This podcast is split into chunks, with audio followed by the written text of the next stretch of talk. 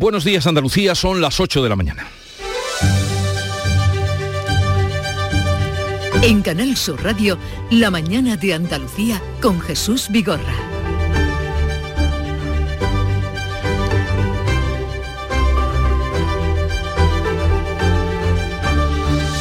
De nuevo, el drama de la inmigración en toda su crudeza, el naufragio de una patera en el mar de Alborán deja de momento ocho personas desaparecidas, entre ellas dos mujeres, una estaba embarazada y tres supervivientes que le han contado a la policía lo que ocurrió en esa embarcación durante los diez largos días con sus noches que estuvieron a la deriva sin agua y sin comida. Una patrullera de la Armada los rescató y los antecedentes de tragedias como esta no permiten muchas esperanzas de encontrar a los desaparecidos con vida. La investigación sigue en marcha. También se investiga en a un detenido después de haber incendiado su vivienda con su familia dentro. Dos plantas del edificio tuvieron que ser desalojadas y no ha habido que lamentar daños personales. Podríamos estar ante un caso de violencia machista. Y después de tanto debate sobre la vuelta del rey emérito a España, la casualidad ha querido que cuando preparaba su regreso se haya producido el fallecimiento del emir de Abu Dhabi, lo que motivó el viaje de carácter institucional del rey Felipe VI y con él la oportunidad de un encuentro con su padre en la capital emiratí, que no se produjo al fin.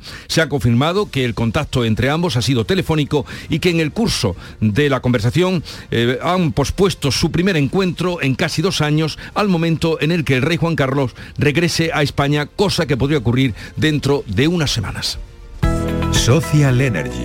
La revolución solar ha llegado a Andalucía para ofrecerte la información del tiempo. Hoy esperamos cielos poco nubosos o despejados en Andalucía, salvo intervalos de nubes bajas y brumas matinales o nieblas en el litoral atlántico, también en el Valle del Guadalquivir y del Guadiana y en el área del Estrecho.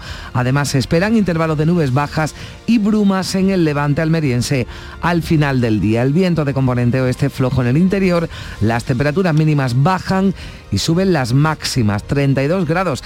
Vamos a alcanzar hoy en Granada 31 en Córdoba, 30 en Málaga y Sevilla, 29 en Jaén, 27 en Huelva, 25 de máxima en Almería y 24 en Cádiz. Es el momento de ahorrar hasta un 70% en tu factura de luz. Este mes de mayo Social Energy presenta grandes descuentos en instalaciones premium en Face, con 25 años de garantía. Atrapa el sol con Social Energy y aprovecha las subvenciones. 955 441 111 o socialenergy.es. La revolución solar es Social Energy.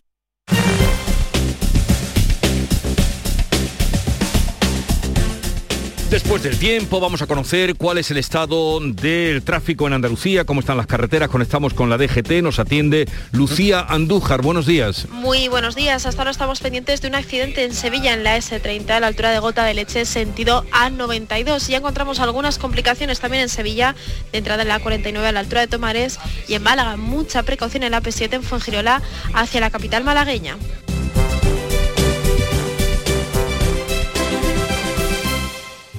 Tía, ¿has visto el post de estas? A ver. Hashtag escapadita. Hashtag desconexión. Hashtag paseíto en globo. Hola. Han jugado al triplex y les ha tocado. Fijo. Triplex de la 11. Podrás ganar hasta 150 euros por solo 50 céntimos. Hay tres sorteos diarios. Triplex de la 11. No te cambia la vida, pero te cambia el día y el post. A todos los que jugáis a la 11, bien jugado. Juega responsablemente y solo si eres mayor de edad. En Canal Sur Radio, la mañana de Andalucía con Jesús Vigorra. Noticias. Vamos a contarles la actualidad de este día que pasa por cómo la policía sigue investigando el naufragio de una patera en el mar de Alborán, en el que habría muerto al menos, habrían muerto al menos ocho personas. Hoy seguirán tomando declaración a los tres supervivientes, uno de los cuales se encuentra grave. María Jesús Recio, Almería. Todavía no se puede confirmar el número de personas que viajaban en la patera, de ahí que se vaya a seguir con esa toma de declaración esta mañana. Uno habla de ocho ocupantes muertos, entre ellos su mujer embarazada y otra mujer. Una ONG indica que iban en la patera 12 personas. Uno de los hombres rescatados sigue ingresado en el hospital con quemaduras graves. El subdelegado del Gobierno en funciones, Juan Ramón Fernández, lamenta este nuevo drama humano en aguas del Mediterráneo. Espera que hoy se puedan conocer más datos sobre esta tragedia. Y si el Estado de ellos lo permite, la Policía Nacional continuará recabando testimonios de los mismos y demás pruebas que permitan conocer el número de integrantes de la patera en el que viajaban y en su caso el número de víctimas. La patera fue localizada en aguas del mar de Alborán este sábado. Llevaba entre 8 y 10 días a la deriva. Había perdido el motor y sus ocupantes no tenían ya ni agua ni comida. Un barco militar lo rescató muy lejos de la costa y también parte de los cuerpos de las personas fallecidas. También se investiga el incendio provocado por un hombre en su propia vivienda de Jerez con su familia dentro. No se descarta que se trate de un caso de violencia machista. Pablo Cosano. Pues sí, el fuego se inició al parecer de manera intencionada a primera hora de la tarde de ayer después de que el arrestado mantuviera una discusión con su pareja según fuentes vecinales. Las llamas han calcinado casi por completo el piso ubicado en una quinta planta de un edificio y afectado también a la vivienda superior por las altas temperaturas que se alcanzaron. La proximidad del parque de bomberos al apartamento siniestrado permitió una rápida del incendio y que no se propagase más por el bloque. Pocos minutos después de cerrarse la intervención de emergencia, la Policía Nacional detuvo las proximidades de la casa al supuesto pirómano y ahora se investiga si había o no alguien en el interior, parece que sí, cuando se prendió el fuego y si se trata, por lo tanto, de un caso de violencia de género. En Granada, juicio en la audiencia de Granada contra un legionario acusado del asesinato de su expareja, una maestra de 38 años. Fiscalía y acusación particular piden 25 años de cárcel. Laura Nieto. Ocurrió en febrero de 2020. La víctima, Ana María, que trabajaba como profesora de educación infantil en un colegio de la Zubia, se encontró en su casa en el barrio granadino del Zaidín. Se encontraba allí en su casa cuando su expareja con la que hacía unas semanas había roto la relación, se presentó en la vivienda. El legionario, destinado a Enviator, la golpeó y le asestó una puñalada que le causó la muerte de forma inmediata. Posteriormente viajó hasta Guadix, donde contó lo ocurrido a su familia, que lo trasladó al cuartel de la Guardia Civil. La fallecida tenía una hija de 11 años. La Fiscalía pide por ello, además de la pena de prisión de 25 años, que el acusado sea condenado a pagar una indemnización de 600.000 euros a la menor por el daño moral que le ha causado la muerte de su madre. Pero aún tenemos más sucesos hoy. En Málaga la Policía Nacional está investigando un atropello en el que fallecía un joven de 23 años y al menos otros dos resultaban heridos. Se está buscando al conductor que se dio a la fuga, Damián Bernal. El conductor se dio la fuga en un vehículo sospechoso, Volkswagen Gol de color blanco con techo solar que se está buscando. La víctima tenía 23 años y en las imágenes facilitadas por la propia discoteca se ve a un coche ocupado al menos por dos personas que da la vuelta en un paso de cebra y se dirige a toda velocidad hacia un grupo de jóvenes. Los testigos han contado que antes hubo una pelea en la puerta de ese establecimiento situado en la calle Isaac Peral. Este es el sonido recogido por uno de ellos.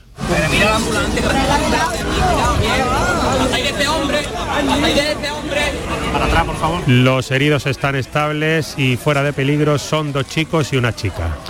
Pero aún tenemos más, otro atropello en Sevilla, Carmen. Sí, hemos eh, conocido hace tan solo unos instantes que ayer por la noche, en torno a las 9 de la noche, fue la policía local de Sevilla detuvo a un hombre de 59 años, de 59 años que atropelló a su amigo de 58. Está este hombre hospitalizado. Según informa la policía, se habría producido una discusión tras llevar a ambos hombres toda la tarde tomando copas en el barrio de Pino Montano, en la capital hispalense. El detenido superaba el triple de la tasa máxima de alcoholemia.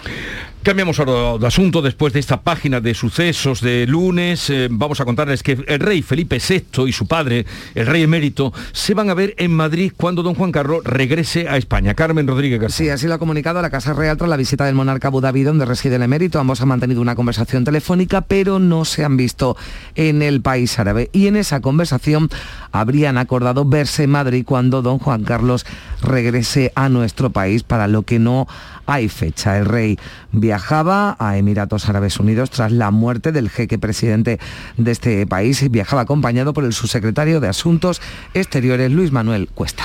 Y hablamos ahora de las elecciones andaluzas con vista en el 19 de junio.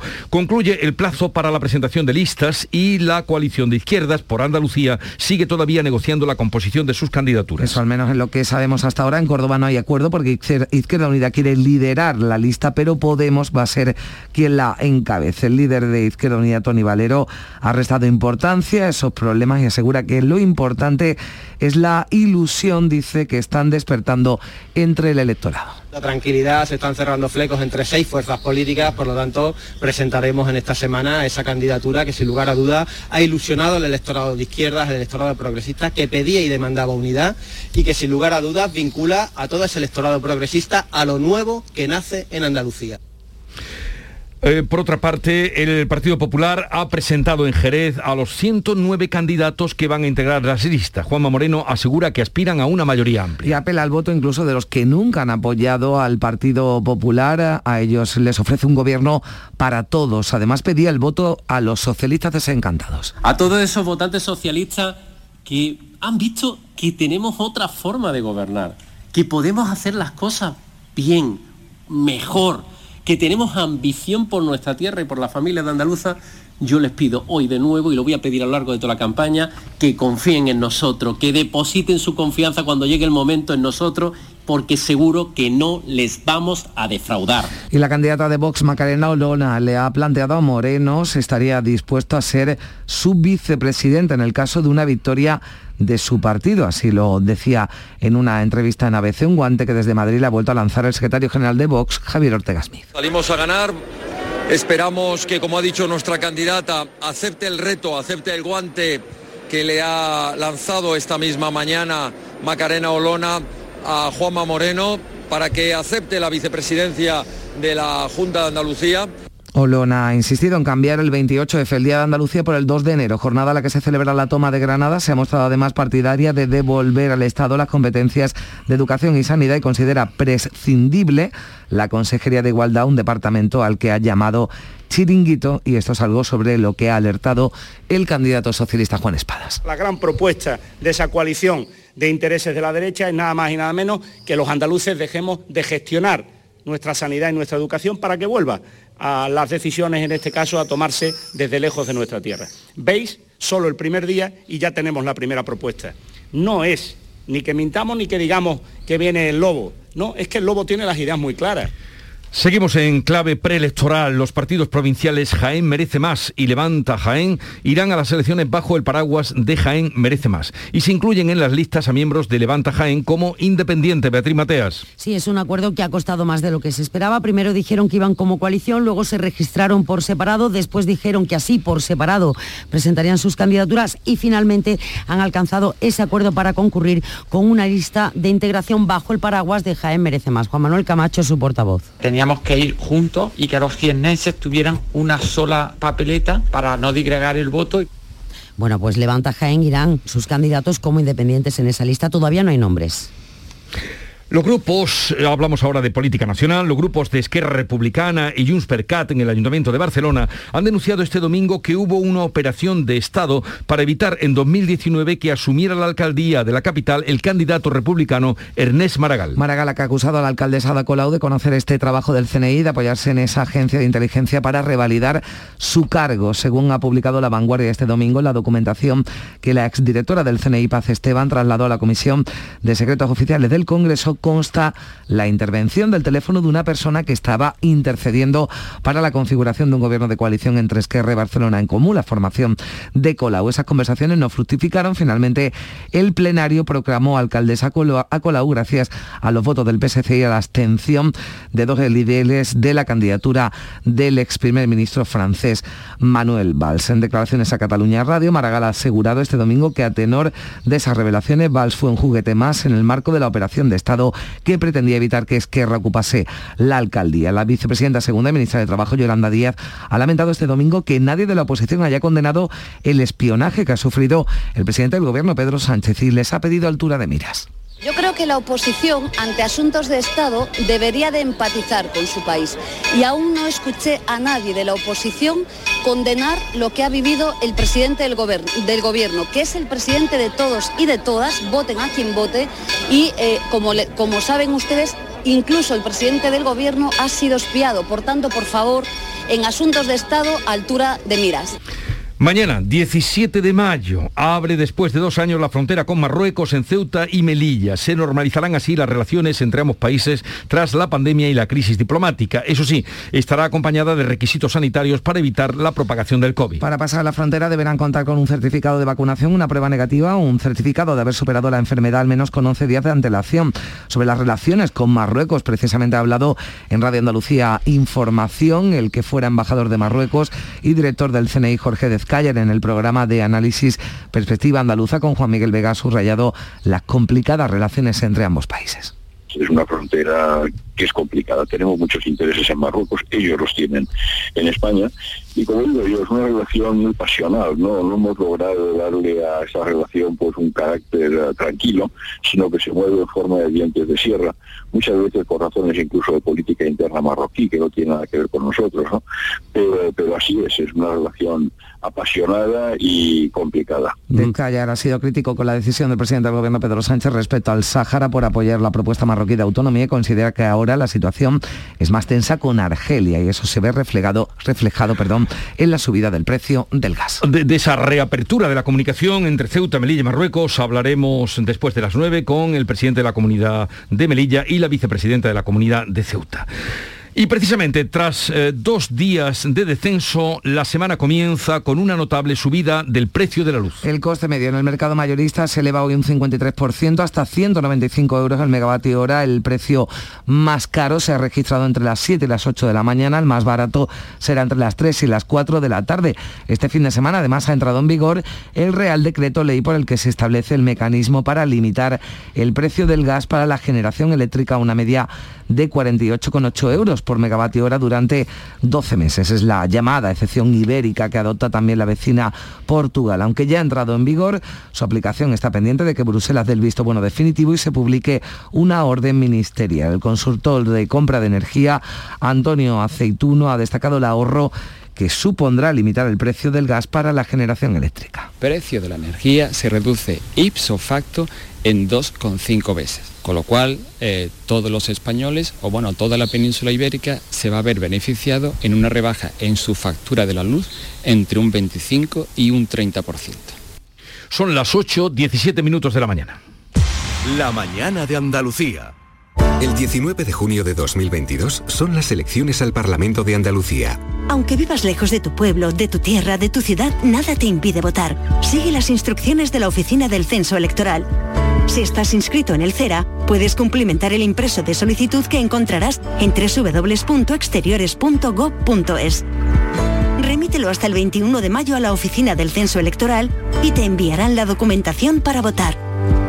Ahora puedes optar por depositar tu voto en la oficina o sección consular del 15 al 17 de junio o enviárselo por correo certificado hasta el 14 de junio.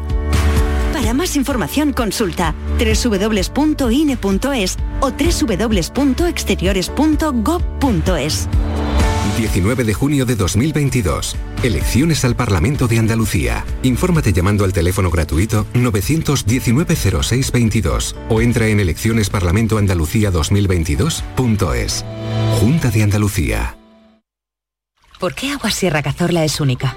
El equilibrio de su manantial es único, el más ligero en sodio, la idónea para la tensión arterial, más rica en magnesio, calcio y bicarbonato. Y ahora Agua Sierra Cazorla con los refrescos saludables de verdad, sin azúcar y sin gas, más naranja y limón. Agua Sierra Cazorla, la única en calidad certificada. En Canal Sur Radio, la mañana de Andalucía con Jesús Vigorra. Noticias. El gobierno de Finlandia ha aprobado formalmente ya la solicitud de ingreso a la OTAN y hoy lo ratificará ante el Parlamento. Pese a la reticencia de Turquía a una ampliación, el secretario general de la Alianza Atlántica, Jens Stoltenberg, se ha mostrado seguro de que este proceso, el de la integración de Finlandia en la OTAN, va a culminar con rapidez. Turquía es un aliado importante. Ha expresado algunas preocupaciones y como siempre hacemos en la OTAN, cuando hay preocupaciones, cuando hay preguntas, nos sentamos. Confío en que podremos encontrar un terreno común, un acuerdo, un consenso sobre cómo avanzar en este tema.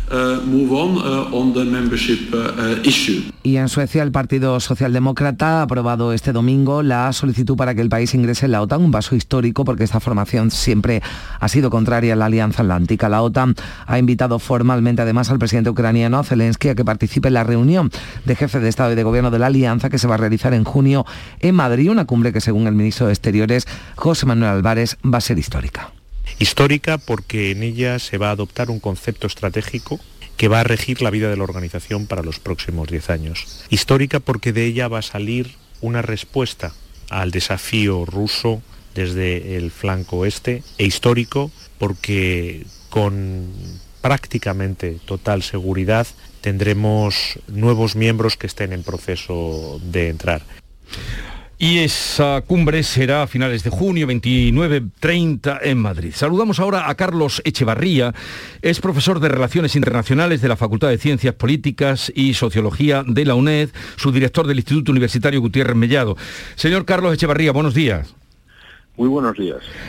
Eh, con la integración que llegará finalmente, y todo hace pensar que así será, de Finlandia en la OTAN y, también puede llegar y será de Suecia, ¿qué efectos tendrá? Bueno, lo primero mm, que debemos de, decir es que no, no, hay que dar por segura esa, esa ampliación en los calendarios previstos, si me explico. Ahora lo que estamos manejando es la, digamos que los recelos o las dudas de Turquía Hmm. pero hace algunas semanas se planteaban las de Hungría. Eh, ¿Qué quiero decir con ello? Que somos 30 estados eh, con distintas eh, percepciones y que ampliar la OTAN en ese, en ese flanco norte, incluyendo a dos países que de por sí, tanto Finlandia como Suecia, tienen una tensión histórica con Rusia, eh, tienen políticas de seguridad y defensa potentes, pero incluirlas en la alianza eh, hemos visto cuál era previsible la percepción, pero hemos visto la respuesta de Rusia. Y en resumen lo que le quiero decir es que habrá países que quizás estén planteando si es oportuno o no. Así que hay que esperar hasta junio para ver cuál es eh, la posición definitiva de los estados. O sea que en la cumbre de Madrid será donde se resuelva eh, si se aceptan o no, o se amplía o no la OTAN. Sí, incluso si hubiera recelos previos, pues si, si finalmente no se lleva ese tema a la cumbre, porque claro, si se lleva a la, a la cumbre y, allí, digamos, se bloquea para la propia imagen de la OTAN, es algo preocupante. Eh, porque no olvidemos que estamos en una situación de guerra en Europa, eh, y que la percepción rusa, que obviamente es la que es y no tenemos por qué compartirla, con, esa, con ese reforzamiento de la alianza eh, con dos países tan sensibles para, para, la Federación de Rusia en su política del, norte y del Ártico, etcétera, eh, hace digamos que la tensión, que ya es muy alta, se puede incrementar. Eh, sí, señora Echeverría, ¿qué tal? Buenos días. A mí me gustaría preguntarle si usted considera que la, la, respuesta, las amenazas que han llegado desde Moscú, una vez que eh, tanto Finlandia como Suecia mostraron su intención de entrar en la OTAN, esa amenaza es real, porque la OTAN ya se ha comprometido incluso a reforzar la seguridad, la presencia militar en estos eh, países. Entiendo, no sé si entiende que esa amenaza de Rusia es real y puede, y, bueno, pues puede convertirse en una amenaza para estos países. La, amenaza de, Rusia sin duda que es eh, real. Eh, no solo es verbal, que, la tenemos en todo momento, sino que vemos cómo utiliza las distintas herramientas que tiene, incluidas las energéticas. Y por supuesto utiliza la, herramienta de coacción máxima, que es la de la, amenaza militar. Eso tanto los finlandeses como los suecos lo saben muy bien, porque tienen una historia muy, muy, eh, gris en sus relaciones con el vecino ruso, soviético. Y, la amenaza es tal, pero precisamente también es verdad que la amenaza se ha visto incrementada cuando estos países se han dado cuenta de cómo Rusia ha actuado en relación con Ucrania.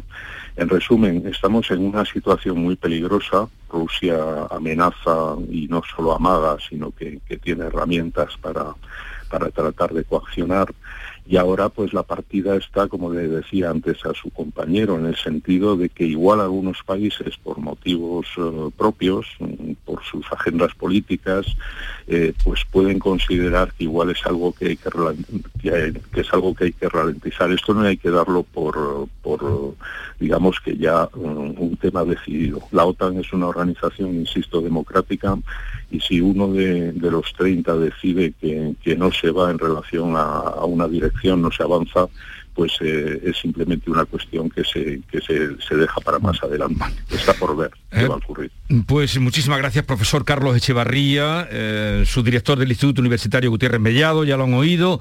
Esto mm, va a otro paso que con la alegría que se ha comenzado a recibir la, noticia, porque todavía tiene que tener la autorización, la unanimidad de todos los, miembros. Gracias por estar con nosotros, un saludo desde Andalucía y buenos días. Muchas gracias a ustedes. Muy buenos días. Bien, pues vamos a continuar. Cambia el perfil, hablando ya de otro asunto, tema COVID, evolución de la pandemia, cambia el perfil de los hospitalizados por COVID. Ahora, en su mayoría, son pacientes que no han respondido a la vacuna y no han creado los anticuerpos suficientes. A la espera de los datos de mañana, que se conocerán, ya saben ustedes, martes, el viernes el número de ingresados continuaba descendiendo. En los hospitales hay 777 personas con COVID, son 87 menos que la cifra ofrecida el martes pasado. Ahora, entre los ingresados todavía queda un pequeño porcentaje de personas que no se han vacunado, pero el resto son pacientes que no han respondido a la vacuna con anticuerpos suficientes por patologías como el cáncer o trasplantado. Lo explica Carmen de la Fuente, presidenta de la Asociación Andaluza de Medicina Intensiva. Hay muchos pacientes que ingresan por un ictus, un infarto o alguna otra patología. La infección por el virus, digamos que es una cosa paralela o simultánea y, hay pacientes menos, muy poco afortunadamente últimamente, que han muerto porque tienen la enfermedad por COVID. No tenemos un número de pacientes tan alto como teníamos antes, en que teníamos zonas enteras dedicadas a la zona COVID, ¿no? Otra cosa es el tratamiento de la propia enfermedad, ¿no? Que depende de que el paciente tenga más o menos afectación neumónica. Mañana veremos qué datos trae. El martes y en Cádiz comienzan las preliminares de adultos del concurso de carnaval. Salud, Botaro. Pues sí, allí estará Canal Sur Radio un año más para contárselo desde el palco número 22 que lleva el nombre de nuestro compañero Juan Manzorro. Eh, comienzan esta noche, son 61 agrupaciones, 10 coros, 27 comparsas, 19 chirigotas y 5 cuartetos, 9 funciones en un certamen más reducido con cambio de fecha habitual por primera vez en primavera y una, un equipo de esta casa coordinado por Fernando Pérez. ¿Cómo lo vamos a hacer? Pues como todos los años. Eso sí, con la ausencia más absoluta para todos nosotros de Juan Manzorro. Aunque él va a estar con nosotros, va a estar presente. Dicho lo cual, estarán con nosotros Ana Candón, eh, Jesús de Besa, Álvaro Pérez y también Fernando Casa. Pues Y es el equipo cada noche, corto a Fernando y todo ya, da- desde las ocho y media de la tarde por RAI, cada noche vuelven las coplas a Cádiz, al Falla y también a Canal Sur. Para todos los aficionados que existen en cualquier puerto del mundo, ahí tienen la posibilidad de seguir ese concurso.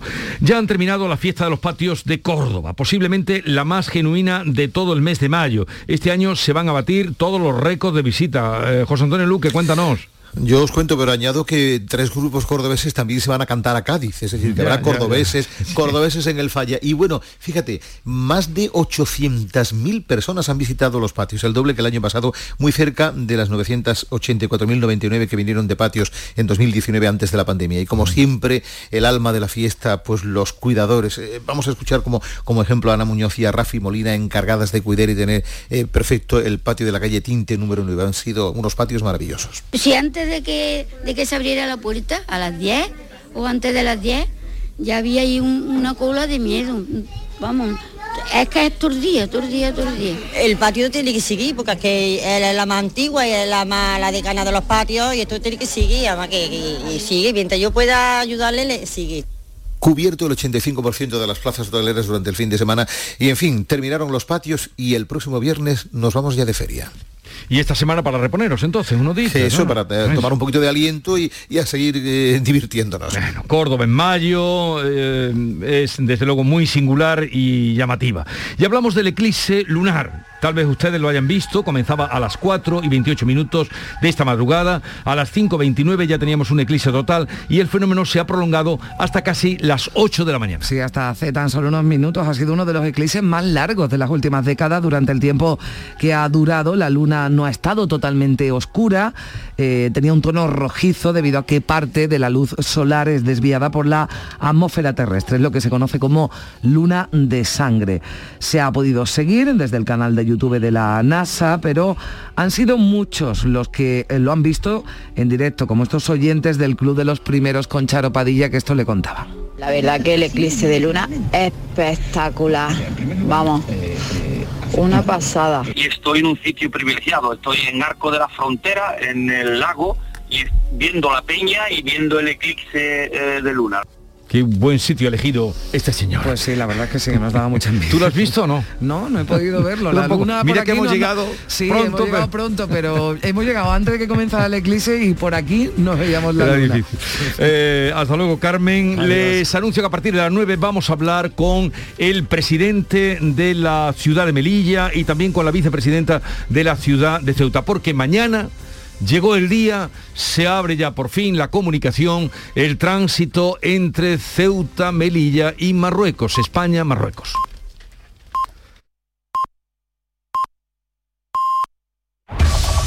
En la mañana de Andalucía de Canal Sur Radio, las noticias de Sevilla. Con Pilar González. Buenos días. Hay retenciones en la entrada a Sevilla por la A49 de 3 kilómetros, uno por el patrocinio, uno por el puente Juan Carlos y dos en el Centenario sentido Huelva. También un kilómetro de retención en el nudo de la Gota de Leche, sentido Ronda Urbana Norte, donde el tráfico es intenso. Intenso también es el tráfico en la entrada a Sevilla por el Alamillo, Avenida Juan Pablo II y Puente de las Delicias, Avenida de Andalucía, en el Paseo Colón sentido Arjona y en Torneo sentido Barqueta. En cuanto al tiempo, hoy tenemos el cielo despejado con brumas matinales, viento del oeste flojo y las máximas suben. Está previsto alcanzar 29 grados en Morón, 30 en Sevilla y Lebrija y 31 en Écija. Las temperaturas esta semana irán subiendo de forma paulatina y progresiva. Según el climatólogo de Canal Sur, Manuel Mejías, el aumento será de un par de grados por día, pero al final de la semana llegaremos a los 40. paulatino ascenso térmico de un par de grados, de modo que probablemente si no hay cambios, si no hay variaciones importantes, pues hacia miércoles o jueves recuperaremos esos 34, 33, 34, 25 grados. A esta hora 17 grados en la capital. Automóviles Berrocar, más de mil coches de todas las marcas y modelos. La mejor garantía del mercado, inmejorable financiación, sin sorpresas de última hora y con total transparencia para que la compra de tu nuevo coche sea una decisión inteligente. 50 concesionarios Berrocar y más de 700 talleres concertados en territorio nacional. Entrega a domicilio totalmente gratis. GrupoBerrocar.com Una última hora, la policía ha detenido a un hombre de 59 años tras atropellar a su amigo de 58 con el que había discutido tras llevar toda la tarde tomando copas en un bar de Pinomontano. Terminaron discutiendo y ese es el momento en el que este hombre coge el coche y lo arrolla. Ahora está hospitalizado con heridas en la cabeza y el conductor triplicaba la tasa de alcohol. Otro conductor está detenido sin permiso y quintuplicaba la tasa de alcohol. Tiene 37 años, perdió el control de su coche y se empotró con otro cuya conductora de 32 años ha tenido que ser hospitalizada.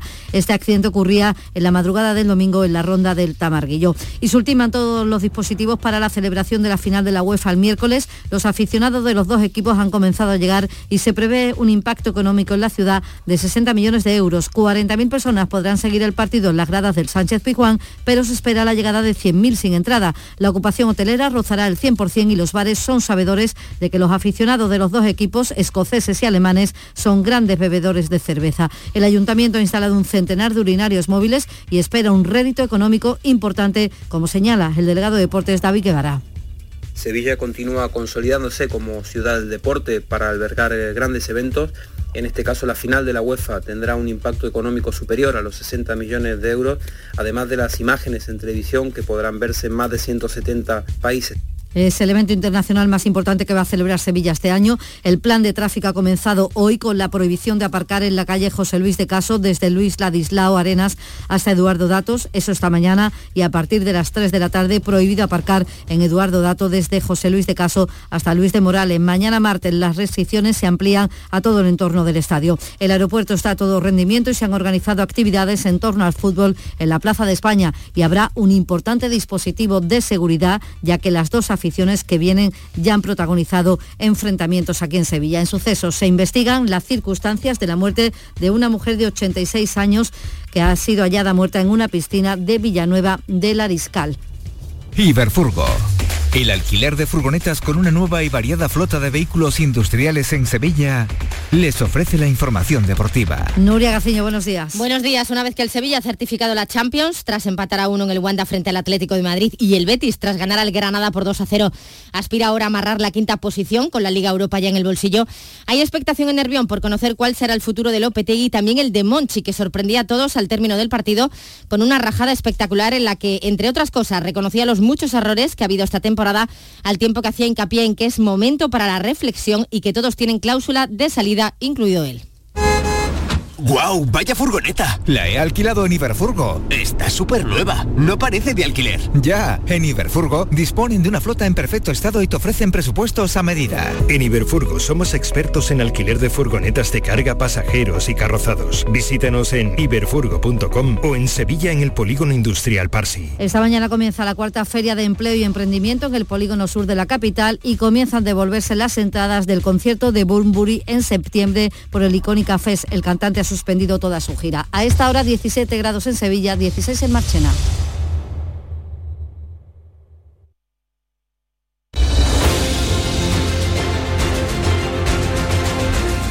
...8.35 minutos de la mañana de un radiante día de mayo... ...en el que vamos a conversar sobre temas de actualidad... ...con Estela Benot, Kiko Chirino y Javier Caraballo.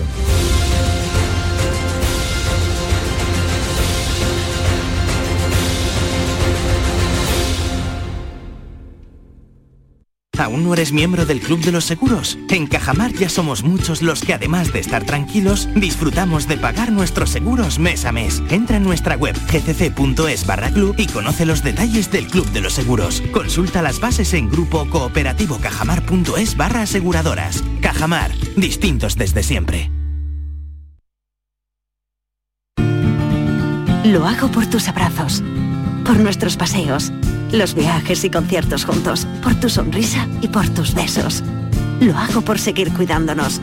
Llevamos dos años luchando para frenar la COVID-19. Ahora más que nunca la responsabilidad es de todos. Actuemos con precaución y prudencia. Está en nuestra mano mantener todo lo construido. Junta de Andalucía. Este jueves, por tu salud, te invita a cuidar la salud de tu boca. Y lo hace con el Congreso de la Periodoncia y la Salud Bucal que se celebra en Málaga. Un encuentro internacional de referencia reconocido mundialmente en el que se analizará la prevención de las encías, sus enfermedades más frecuentes, el tratamiento y los riesgos. Descubre lo fácil y sencilla que es la prevención con una correcta higiene bucal. Por tu salud, este jueves edición especial desde el Palacio de Ferias y Congresos de Málaga con Enrique Jesús Moreno con la colaboración de la Fundación SEPA, Sociedad Española de Periodoncia y Osteointegración. Buenos días. En el sorteo del sueldazo del fin de semana celebrado ayer, el número premiado con 5.000 euros al mes durante 20 años y 300.000 euros al contado ha sido 43.239 43239 de la serie 24. Asimismo, otros cuatro números y series han obtenido cada uno de ellos un sueldazo de 2.000 euros al mes durante 10 años. Puedes consultarlos en juegos11.es. Hoy, como cada día, hay un vendedor muy cerca de ti repartiendo ilusión. Disfruta del día. Y ya sabes, a todos los que jugáis a la 11, bien jugado. ¿Por qué Agua Sierra Cazorla es única? El equilibrio de su manantial es único, el más ligero en sodio la idónea para la tensión arterial, más rica en magnesio, calcio y bicarbonato. Y ahora agua Sierra Cazorla con los refrescos saludables de verdad, sin azúcar y sin gas, más naranja y limón. Agua Sierra Cazorla, la única en calidad certificada. Información, cercanía, diversión. Así es la tarde de Canal Sur Radio con Mariló Maldonado. Tu programa de radio de las tardes en Andalucía. Con toda la actualidad y las historias que más te interesan. La tarde de Canal Sur Radio con Mariló Maldonado. De lunes a viernes desde las 3 de la tarde. Quédate en Canal Sur Radio. La radio de Andalucía. En Canal Sur Radio, La mañana de Andalucía con Jesús Vigorra.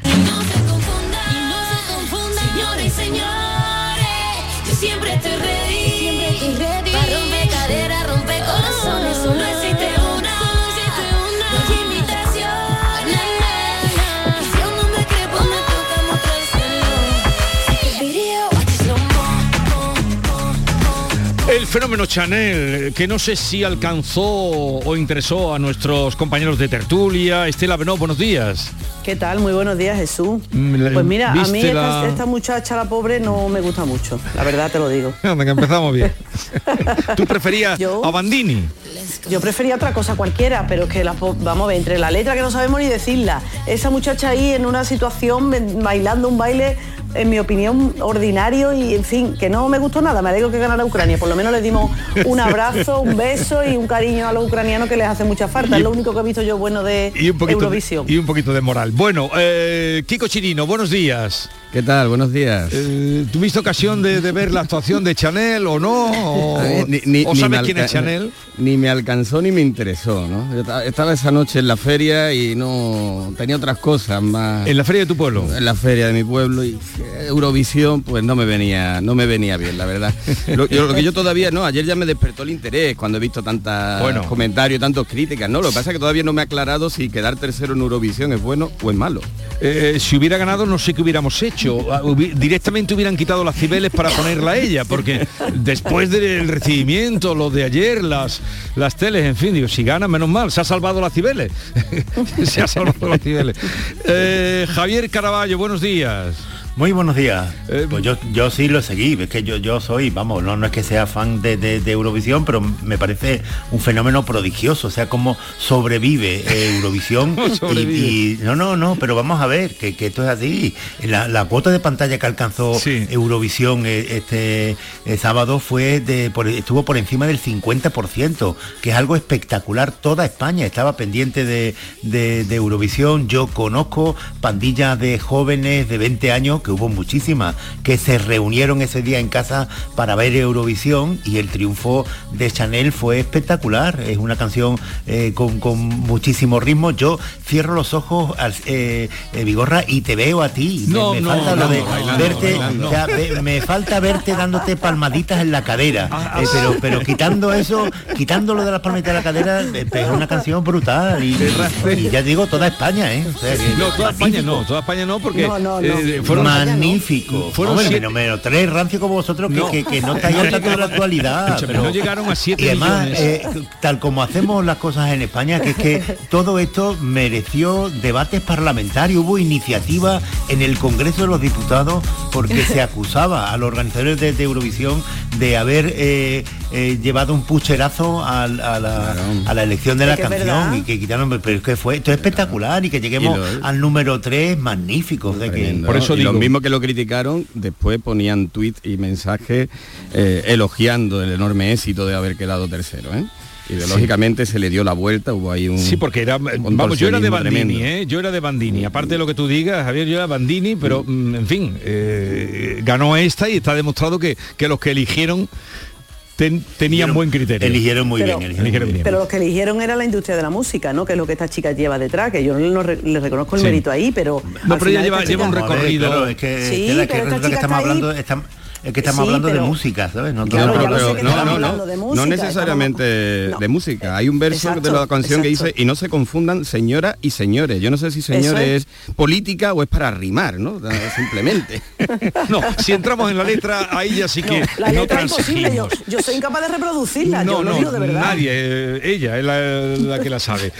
Bien, eh, ha sido un éxito, luego hablaremos además con nuestros oyentes de este asunto, el efecto fenómeno Eurovisión, pero otro fenómeno este fin de semana, sorprendentemente, sorprendentemente, pues ha sido eh, el encuentro, no encuentro, el desencuentro eh, o encuentro que se aplaza después de la conversación telefónica entre el rey de España, Felipe VI, y el rey emérito, Juan Carlos, que fíjense, la casualidad ha querido que sepamos algo más, porque a raíz de la muerte, del fallecimiento del emir de Abu Dhabi, tuvo que viajar Felipe VI allí y, claro, si iba al territorio donde estaba su padre, que menos que una llamada de teléfono, ¿no? Y por ahí sabemos que, que el rey volverá, el mm, correo dice ya hoy que vuelve el día 21, o sea que vuelve eh, la semana que viene. Eh, sí, Fernando No, no, Onega no, también lo este- dice. este fin de semana. Este fin Bueno, de semana, ¿eso? Sí, Este fin de semana, el día 21. No me... Tú estás hoy por llevarme la contraria, Nada, Caraballo. No, no, pero Caraballo. es que, eh, a ver, es que eh, mi compañero Fernando Ónega Sí. hace Sí, lo un dice. par de horas Sí. o una hora lo, lo ha, ha dicho, que, que vuelve este fin de semana, vuelve, que es algo que es curioso porque ya la- lo- algunos tuiteros lo habían detectado que eh, don Juan Carlos tiene buenos amigos en, en Sanjenjo, en Galicia, y, y dijeron que, que, eh, había algunos tutores, dijeron, "A- aquí está pasando algo, tiene que venir eh, Juan Carlos I porque estamos viendo algunos detalles en la calle Mm. de presencia de policía, que esto quiere decir que tiene que estar por aquí. No era eso, pero sí era verdad que, que- que don Juan Carlos va a volver, va a volver por, por Sanjenjo el 21 y 22, y de ahí ya pasará a, a visitar a su familia en la zarzuela. E- Y ahí se queda lo- la visita, el regreso después de dos años de Juan Carlos I a, a España, una vez que se han archivado ya todos los asuntos pendientes que tenía eh, en España, queda todavía lo del Reino Unido, pero en España no, no hay nada. Y como ha dicho hoy mi compañero Fernando Ónega, y esto es verdad, eh, no hay ninguna condena de nada, pero no hay ninguna condena a Juan Carlos I para obligarle a vivir fuera de España, que le impida regresar a España. Pero, a ver, es tampoco la Casa Real, eh, no querían que se alojaran en la zarzuela. Todo esto tendrán que dilucidarlo o, o será padre-hijo o será otro nivel, porque si viene, ya está aquí, ¿y ahora qué se hace? ¿Ahora qué pasa con él? Claro, porque mm, el rey, el rey Felipe VI pues hizo por anticipado una condena social eh, actuando eh, mucho antes que se actúa en el plano político. Tanto le recriminamos a la política en los juicios paralelos y la tardanza en reaccionar ante los escándalos probables que no probados y sin embargo la monarquía actuó, actuó con diligencia y prácticamente le, le impuso una condena social al, al rey, al rey emérito. No existe ahora mismo ningún condicionante legal, porque lo que queda en Reino Unido ni siquiera es una investigación penal, ¿no?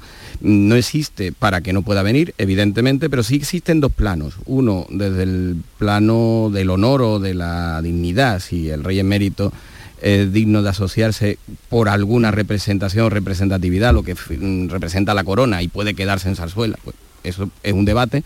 Y otro que es en el que también nos estamos, la sociedad se está instalando y que para mí es excesivo, que es el familiar.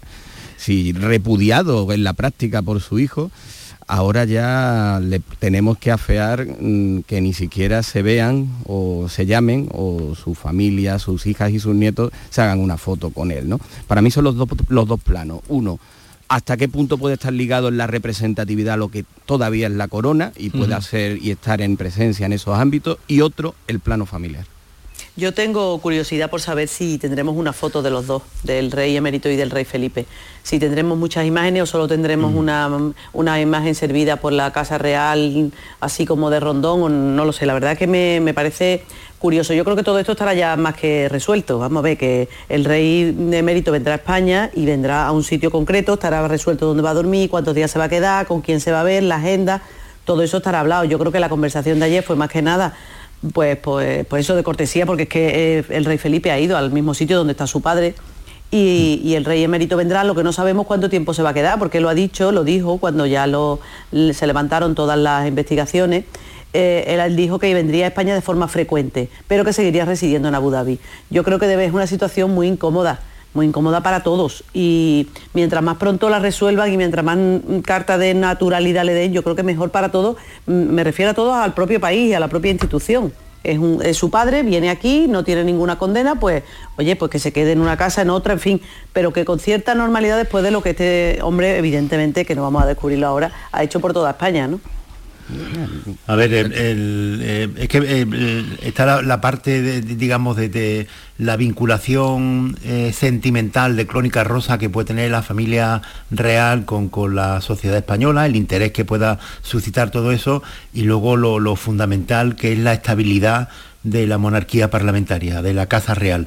Eh, eh, Juan Carlos I ha supuesto en estos últimos años el mayor ataque que, ha recibido la monarquía parlamentaria española en, estos 40 años de, vigencia, desde la muerte del dictador en el 75. Es, es muy paradójico eso que ha ocurrido, porque la persona que instauró la monarquía en España, la persona que pilotó la transición pacífica, ejemplar en todo el mundo, desde la dictadura hacia la democracia, que es un hecho sin precedentes en la historia, nunca había ocurrido, esa misma persona ha supuesto después el mayor peligro para, para la monarquía. Y ha tenido que ser su hijo, Felipe VI, en el, el que con esa frialdad que tiene, que muchas veces cuando vemos a Felipe VI lo que pensamos todos o lo que podemos pensar es que se parece mucho más en su carácter, en el carácter a su madre, la reina Sofía, que, a ese aspecto eh, de, que caracteriza a los Borbones, de, un aspecto bonachón, de, un trato muy cordial, excesivamente bonachón en algunas ocasiones que caracteriza a los Borbones. Eh, Felipe VI no es así. Felipe VI eh, es un monarca muy austero, muy riguroso y no dado a, esas extravagancias que caracterizaban a, a Juan Carlos I pero era necesario el carácter de un rey así para lo fundamental, que no son los cotilleos de familia, que no es la crónica rosa, aunque todo eso nos interese, sino la consolidación de nuevo de la monarquía parlamentaria en España. Y digo monarquía parlamentaria en España y consolidación de nuevo porque yo no soy monárquico, yo soy eh, pragmático y siempre me ha parecido que el sistema político que mejor le viene a España es eh, la monarquía parlamentaria que el jefe del Estado sea, por lo menos, el jefe del Estado una figura que no esté, esté, sometida a la controversia política. Si como venimos diciendo aquí se politiza hasta la designación del cantante de Eurovisión, eh, tenemos que tener en cuenta que la monarquía parlamentaria, que el hecho de que tengamos un jefe del Estado que no se le pueda eh, recriminar que es de un partido o de otro es algo fundamental, es uno de los pocos elementos de cohesión que tenemos los españoles. Por eso los independentistas atacan tanto a Felipe VI, no porque sea Felipe VI, sino porque saben que cuando se carguen la monarquía parlamentaria se habrán cargado España. Mm. Por todo eso yo eh, estoy eh, muy seguro de que Felipe VI los pasos que está dando son los necesarios, aunque puedan parecer dolorosos a, a los juancarlistas, pero lo necesario. Y lo de este fin de semana estoy convencido de que saldrá muy bien. Sí, sí, ahí la, es verdad que el daño que ha hecho el rey emérito a la, a la corona, hasta el punto de pasar ya desapercibido, eh, o haberse descontado todo lo, bueno que hizo por la estabilidad de este país en su momento, ese daño que ha hecho y que hoy se identifique y haya mayor identificación patriótica con, una, con un tercer puesto de Eurovisión que con el rey emérito. Pero la, supervivencia de la, mm, de, la, de la, corona y la estabilidad que también debe de trasladar la corona en estos momentos al, al país, pasa por la capacidad que tenga Felipe VI de marcar distancia con, su padre, porque no hay que olvidar que es que su padre, y que con su padre tiene la reacción tan fría, la relación tan fría, o aparentemente tan fría, que estando a pocos metros o a escasos metros le, contenta después de tanto tiempo aparentemente sin verlo, supuestamente sin verlo con una llamada. ¿no?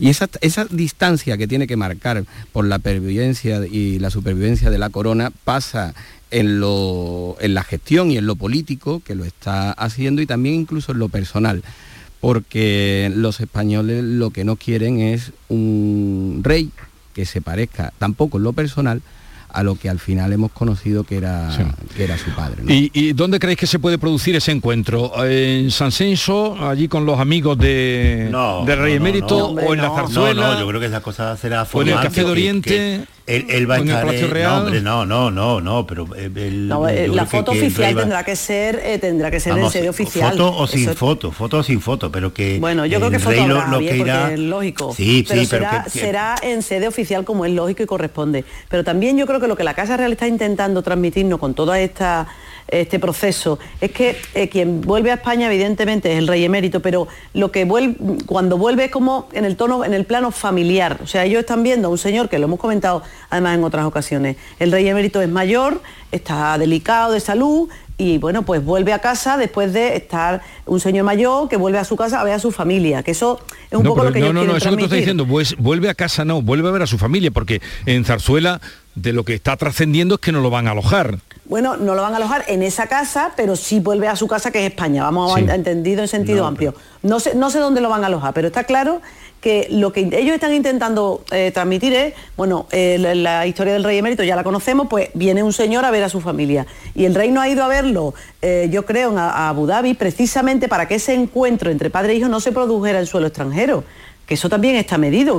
¿Qué hubiéramos pensado si, a pesar de que estaba allí, a pesar de que estaba cerca, el reencuentro se produce eh, allí en, en- en suelo extranjero, en Abu Dhabi. Hubiera sido como una condena mayor todavía, ¿no? Lo normal es que se produzca aquí, sea en la zarzuela, haya una foto, estén con los niños, salgan la- la- los nietos que estén, en fin, una foto familiar, es lo que yo interpreto, ¿eh? En cualquier caso, dice Javier Caraballo, y cuando están descubriendo esto es porque lo están organizando bien. Y, eh, y ojalá que así sea, que lo organicen Sí, sí, bien. vamos a ver. y sí, que, salga es que, bien. eh, Juan Carlos, eh, Juan Carlos I eh, defraudó dinero a la Hacienda española, que es defraudar dinero a todos los españoles, ocultó dinero fuera de España. El, mismo año que, que, eh, los discursos de Navidad nos decía a todos que la ejemplaridad en la vida pública era un carácter fundamental, que la ejemplaridad de la corona era algo fundamental, ese mismo año estaba moviendo dinero en sus cuentas ocultas en paraísos fiscales y en Suiza. Bien, eso es muy grave, de una gravedad extrema. Eh, y por eso él no, no se le ha condenado porque en España se permite, pero no a él, a todo el mundo, que si tú defraudas Hacienda, tú le pagas a Hacienda y el Hacienda ya, ya no te pone un juicio por, por un delito fiscal. Y así lo solucionó, pero que Juan Carlos I fue sorprendido, lo reconoció y pagó por, lo que hizo. Le pagó Hacienda, llegó a un acuerdo con Hacienda y no hubo juicio. Y el, otro asunto que, tenía también se ha archivado. Pero otra cosa es la condena que le ha puesto su hijo, Felipe VI, que esa sí es muy severa. Y la condena lo primero que le obligó fue a marcharse de España. Y se marchó durante dos años, se ha ido a Abu Dhabi. Y ahora que ya ha cerrado eh, todos los procedimientos contra él, el hijo le permite, le permite volver a España a visitar a sus amigos y a visitar eh, a la familia en la zarzuela, pero no le permite que resida en España. Esto también ha quedado claro desde hace bastante tiempo. Le ha dicho que puede volver a España y por eso hizo el rey eh, emérito una carta hace un tiempo diciendo que él fijaba su residencia definitiva en Abu Dhabi, porque Felipe VI le ha dicho, ya puedes volver a España, a ver a tus amigos, a ver a tu familia, pero residiendo en Abu Dhabi. Y cuando visites a tu familia en la zarzuela, no te puedes quedar a dormir. ¿Son muy severas las medidas de Felipe VI contra eh, Juan Carlos I, que es su padre? Sí, sí, son muy severas. Ese es el carácter que decía antes de Felipe VI. Pero más duro, más duro todavía ha sido lo que ha hecho Juan Carlos I con la monarquía parlamentaria y con su hijo, la herencia envenenada que le ha dejado. O sea, que todo esto se empiece a normalizar, a mí me parece bien. ¿Alguna cosa más con respecto a la vuelta inminente del rey emérito? Kiko. No, pues estaremos, estaremos pendientes. Pendientes yo, no tengo tan estaremos. claro, yo no tengo tan claro, tan claro que, que se vaya. Claro, obviamente está resuelto y está todo diseñado de cómo va a ser esa visita, ¿no? La duración y las formas, ¿no? No tengo tan claro que vaya a, a haber un encuentro formal en Zarzuela y del que tengamos después una versión con imágenes y demás. No, no creo que la normalización tampoco, ¿eh? llegue a tanto. Mm. No creo que la normalización mm, llegue a Una tanto. foto tenemos que tener, yo creo que sí, que una foto tendremos que tener. Otra cosa es que nos la manden a los medios, Bueno, que la haga puede ser pública la más Casa Real. metafórica o alegórica, pero no Pero una más foto simbólica, tener, no, evidentemente, no- sí. no lo veo Posible una con la despachando en familia, el- claro, Exacto. pero, en el despacho allí Algo intercambio. No, en el despacho probablemente no. No lo veo, no veo Lo que, que la no normalización llega tanto. Sí, yo, lo que no sabemos es eh, la actitud del emérito con, con respecto a esto que estaba comentando eh, Carballo, que en la zarzuela ya no va a poder residir. Hombre, obviamente ha aceptado. Yo creo que las condiciones eh, Claro. eh, tardía, pero la aceptado, responsabilidad, la responsabilidad del rey emérito con la monarquía, al final eh, sí ha llegado al extremo de aceptar esas condiciones tan duras pero necesarias que ha puesto el rey Felipe VI, don- por- contra las que se podría rebelar, mm, contra, mm, salvo la de Zarzuela, pues podría venir aquí a, a España cuando, cuando quisiere, pero cuando quisiera, pero ha querido preservar, ya decía, mm, que la supervivencia de la corona pasa por la distancia de representatividad y personal y personal que el hijo haga sobre el padre. Pues ya veremos esta semana que da de sí, cuando llegue el fin de semana y el lunes veremos si como Estela presidente habrá foto o no habrá foto. iremos, iremos con otros asuntos en un momento, mm, asuntos que tenemos que tratar. Lo- ¿Habéis oído eh, el profesor Echevarría que me decía que, que lo de Finlandia y Suecia en la OTAN, que eso no es tan rápido como se está, mm, se está vendiendo o se está ofreciendo? No, no, además Sí, estoy pero- muy de acuerdo. Perdón, perdón, Estela. No, no, perdón, perdón. Que- pero que sí, pero que han- ha dicho que la- a pesar de que eso va a ser muy- mucho más complicado, evidentemente, porque además es que Turquía no, eh, no las tiene todas consigo y no ha dado su visto bueno y es necesario. eh, aparte de eso, eh, ya ha dicho la OTAN que los va a proteger durante el proceso de adhesión. Yo creo que eso, ese simple gesto eh, es lo que intentan conseguir, ¿no? Creo yo. Suecia y Finlandia solicitarán su adhesión a la OTAN, conseguirán el voto favorable de los 30, esa es la pregunta, y, podría ser incluso antes de la eh, cumbre que se va a celebrar en Madrid el próximo día 29 y 30. Cumbre esta mañana con Kiko Chirino, Estela Benó y Javier Caraballo, cumbre en la mañana Andalucía, pero ahora vamos a atender lo que nos trae el día eh, en un momentito porque están a punto de dar las 9 de la mañana, llegamos a esa hora y repasamos algunos de los que les venimos contando desde primera hora de la mañana.